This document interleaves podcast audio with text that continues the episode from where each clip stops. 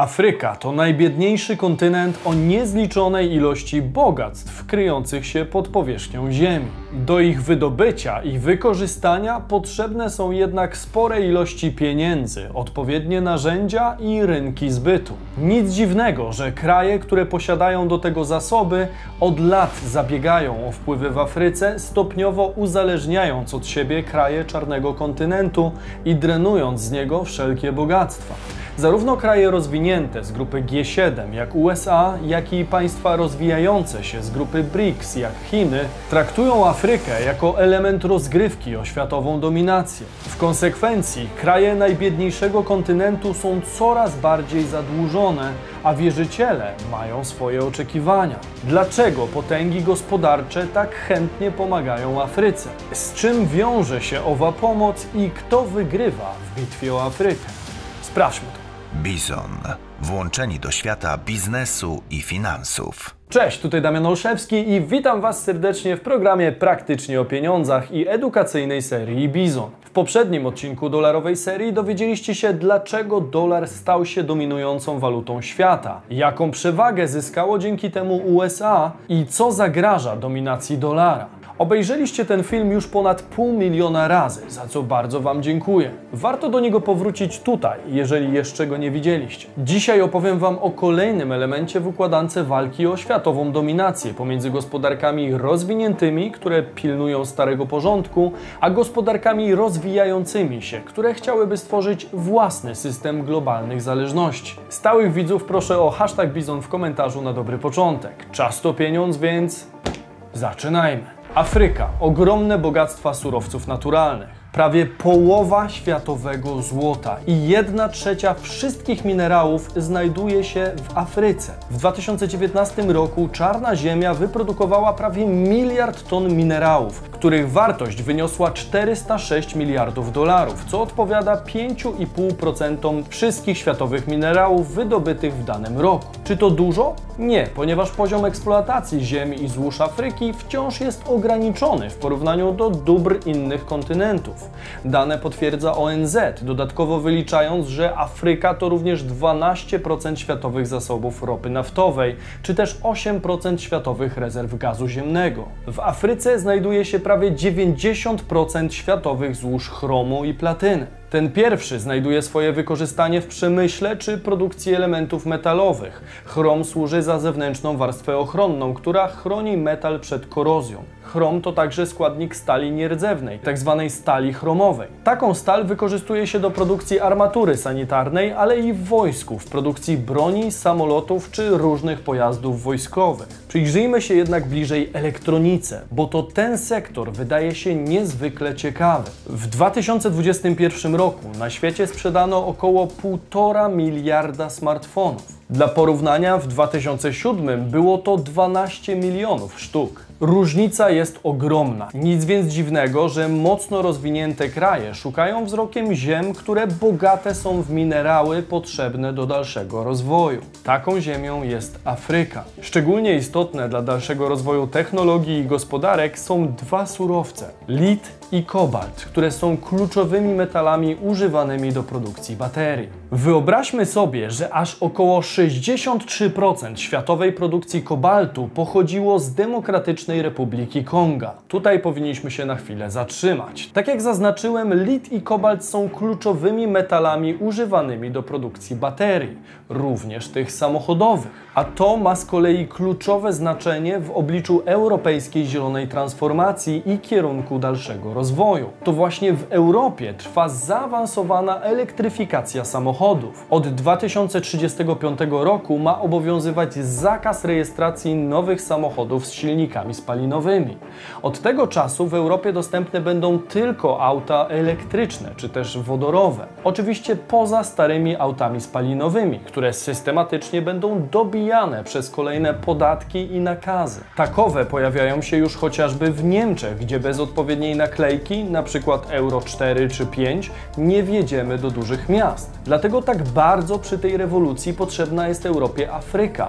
Europie, czyli części G7. I to właśnie G7 przespało znaczne chińskie podboje na tym kontynencie. Kolejnym bardzo ważnym surowcem jest tantal. Służy on do produkcji kondensatorów tantalowych, które w elektronice służą za magazynowanie energii, filtrację i odsprzęganie sygnałów w układach elektronicznych. Krótko mówiąc, bez nich ani rusz. Aż połowę światowego tantalu produkuje Demokratyczna Republika Konga i Rwanda. A to dopiero początek, bo Afryka to także minerały przemysłowe, takie jak diamenty, gips, sól, siarka czy fosforany. Demokratyczna Republika Konga to również największy przemysłowy producent diamentów w Afryce. Ale prawdziwym królem jest Botswana. To tam produkuje się diamenty najwyższej jakości, które używa się do wyrobu biżuterii. Największym producentem złota jest natomiast Ghana. A co z czarnym złotem? Ropa naftowa i węgiel należą do najbogatszych minerałów aż 22 z 54 krajów Afryki. Nigeria odpowiada za 25% ropy naftowej kontynentu. Za nią znajduje się Angola 17% i Algieria 16%. Najbogatszym krajem jest z kolei RPA, które zresztą należy do grupy BRICS. W 2021 roku kraj ten wygenerował 125 miliardów przychodów wyłącznie ze swoich surowców naturalnych. Na drugim miejscu pod względem wygenerowanych przychodów z surowców naturalnych znajduje się Nigeria z 53 miliardami dolarów rocznie. Później mamy Algierię 39 miliardów dolarów, Angola 32 miliardy dolarów i Libia 27 miliardów dolarów. Łącznie kraje te wyprodukowały ponad 2 trzecie bogactw mineralnych kontynentu. A jak to wygląda w zestawieniu z całym światem? Według danych Światowego Kongresu Górniczego w 2019 roku wydobyto na świecie około 17,9 miliardów ton minerałów. Największym ich producentem była oczywiście Azja. Odpowiadała ona za 59% całkowitej produkcji, która warta była 1,8 biliona dolarów. Na drugim miejscu znalazła się Ameryka Północna z 16%, następna była Europa 7%. Afryka w 2019 roku odpowiadała za 5,5% światowych minerałów, których wartość wyniosła 406 miliardów dolarów. Dlaczego więc świat walczy o Afrykę, skoro chociażby w Chinach wyprodukowano parokrotnie więcej surowców? A to dlatego, że większość z chińskich surowców to węgiel. Nie ma tam mowy o takiej ilości kobaltu, litu czy tantalu, jaka znajduje się na czarnej ziemi. Bitwa o Afrykę. Według danych Oxfam International 73 najbardziej zadłużone państwa spośród najbiedniejszych na globie w 2020 roku co miesiąc spłacały około 3 miliardy dolarów długu. Dla porównania kwota ta stanowi mniej więcej dwukrotność wydatków na służbę zdrowia Ugandy, Malawi i Zambii razem wziętych. Prawie połowę ze wspomnianych 3 miliardów kraje były dłużne różnym międzynarodowym instytucjom finansowym, między innymi Bankowi Światowemu. Tworzy Tworzy to niejako błędne koło, ponieważ pieniądze pożyczane krajom afrykańskim bez opamiętania stają się dużym ciężarem dla niewydolnych gospodarek. Tak zadłużone kraje Afryki potrzebują pomocy w obsłudze swojego długu. To daje z kolei pole do dalszego rabunku na terytorium tych państw. Międzynarodowy Fundusz Walutowy czy też pożyczki od Banku Światowego stały się więc także narzędziem do robienia z krajów dłużników i ściągania długu z niewydolnych gospodarek w różnej postaci. Kraje Zachodu w zamian za pomoc w obsłudze długu korzystają z potężnych dóbr surowcowych, jakie oferuje czarna ziemia. W Afryce znajduje się wiele złóż, m.in. rudy, żelaza, niklu, miedzi, manganu, antymonu, chromu, kobaltu czy nawet uranu. A to daje krajom rozwiniętym okazję do wydobywania potrzebnych surowców za ułamek ceny. Walka trwa m.in. o koltan, czyli rudę tantalu. Surowiec ten jest wykorzystywany przez wojsko, ale największe zastosowanie ma w elektronice. Wykorzystuje się go do produkcji kondensatorów elektrolitycznych, które wykorzystywane są w prawie każdym urządzeniu elektronicznym, w telefonach, konsolach czy komputerach. O jakich cenach mowa? Kilogram rudy tantalu kosztuje na europejskich rynkach około 50 tysięcy euro. Nie zgadniecie, ile z kolei płaci się za jego wydobycie górnikom. Mówimy o zawrotnych 50 euro. Jak widać, różnica między kosztami wydobycia a realną wartością niektórych surowców potrafi być kolosalna. Jednak nie tylko kraje Europy czy Stany Zjednoczone chcą mieć swój udział w dobrach czarnego kontynentu. Po drugiej stronie stoją Chiny razem z grupą BRICS, które tak naprawdę zaczynają dyktować warunki w Afryce. Chiny i BRICS królują w Afryce. G7 kontratakuje. Historię chińskich inwestycji w Afryce należy rozpocząć od czasów zimnej wojny. To wtedy Chiny zaczęły pompować pieniądze do Afryki. Wydawało się, że bezinteresownie, ale nikt nie pożycza pieniędzy bez oczekiwań. Państwo środka pomagało w rozwoju infrastruktury, budowało koleje czy parlamenty. Działało na rzecz dalszego rozwoju państw afrykańskich. Przy tym jednak stawiano na eksport. Eksport maoizmu, tego politycznego zresztą z sukcesem. Chiny jako jedne z pierwszych krajów dostrzegły bowiem ogromny potencjał, który drzemał w nowo niepodległych krajach, uwolnionych spod rządów europejskich kolonii. To właśnie w 1971 roku, gdy w ONZ głosowano za przejęciem przez Chiny stanowiska Tajwanu, 26 krajów głosowało za Mao Zedongiem, czyli ówczesnym przywódcą Chińskiej Republiki Ludowej. Ale to był dopiero początek wpływu Chin na Afrykę. Nastały lata 90., a Chiny przeżywały ogromny wzrost gospodarczy. W końcu w 1992 roku Chiny zwiększyły swoje PKB o 14,22%. Wtedy to Afryka zaczęła dla państwa środka znaczyć jeszcze więcej. W latach 2000-2014 chińska pomoc była tak duża, że tylko USA było w stanie pochwalić się większymi środkami przekazywanymi Afryce na rozwój. Chiny udzieliły w tych latach 1188 zobowiązań kredytowych o łącznej wartości 160 miliardów dolarów. Licząc jednak okres 2010-2020 i biorąc pod uwagę handel, to właśnie Chiny są obecnie największym partnerem handlowym Afryki. W 2020 roku wolumen wymiany handlowej między Chinami a Afryką wynosił 174 miliardy dolarów. Trzeba jednak zaznaczyć, że od 2016 roku zastrzyki gotówki do Afryki są coraz mniejsze. Udzielanych jest coraz to mniej kredytów. Zmniejsza się też ilość megaprojektów, jak chociażby budowa nowych dróg czy autostrad. Obecnie Chiny zdecydowanie kładą nacisk na handel, którego Afryka przecież nie może odmówić. Tak ogromne uzależnienie finansowe, które czarny ląd zaciągnął u państwa środka, należy jakoś teraz spłacić. Zachód jest oczywiście zaniepokojony tą sytuacją.